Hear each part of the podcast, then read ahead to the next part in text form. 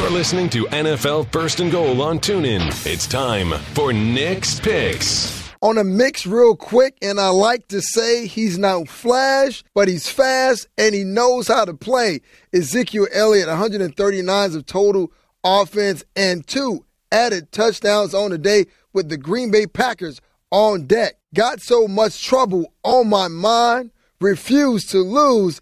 Better get your ticket and watch this running back get wicked. That's right. Le'Veon Bell is back 186 yards of total offense with two rushing touchdowns as the Steelers crush the Ravens.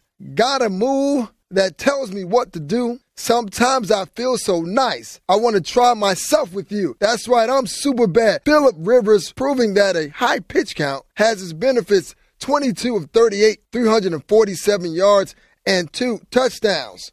This type of flow, don't even think about stopping. Beware the length of the rhyme and flow be shocking. Andy Dalton and the Bengals get on the board with the first win of the season behind the quarterback's best performance of the year 25 of 30, 286 yards, and four touchdowns. That's a late edition of Nick's Picks. The NFL is on TuneIn. First and goal with Brian Weber and Nick Ferguson. Hear every score as it happens live every Sunday throughout the season from 1 to 8 p.m. Eastern.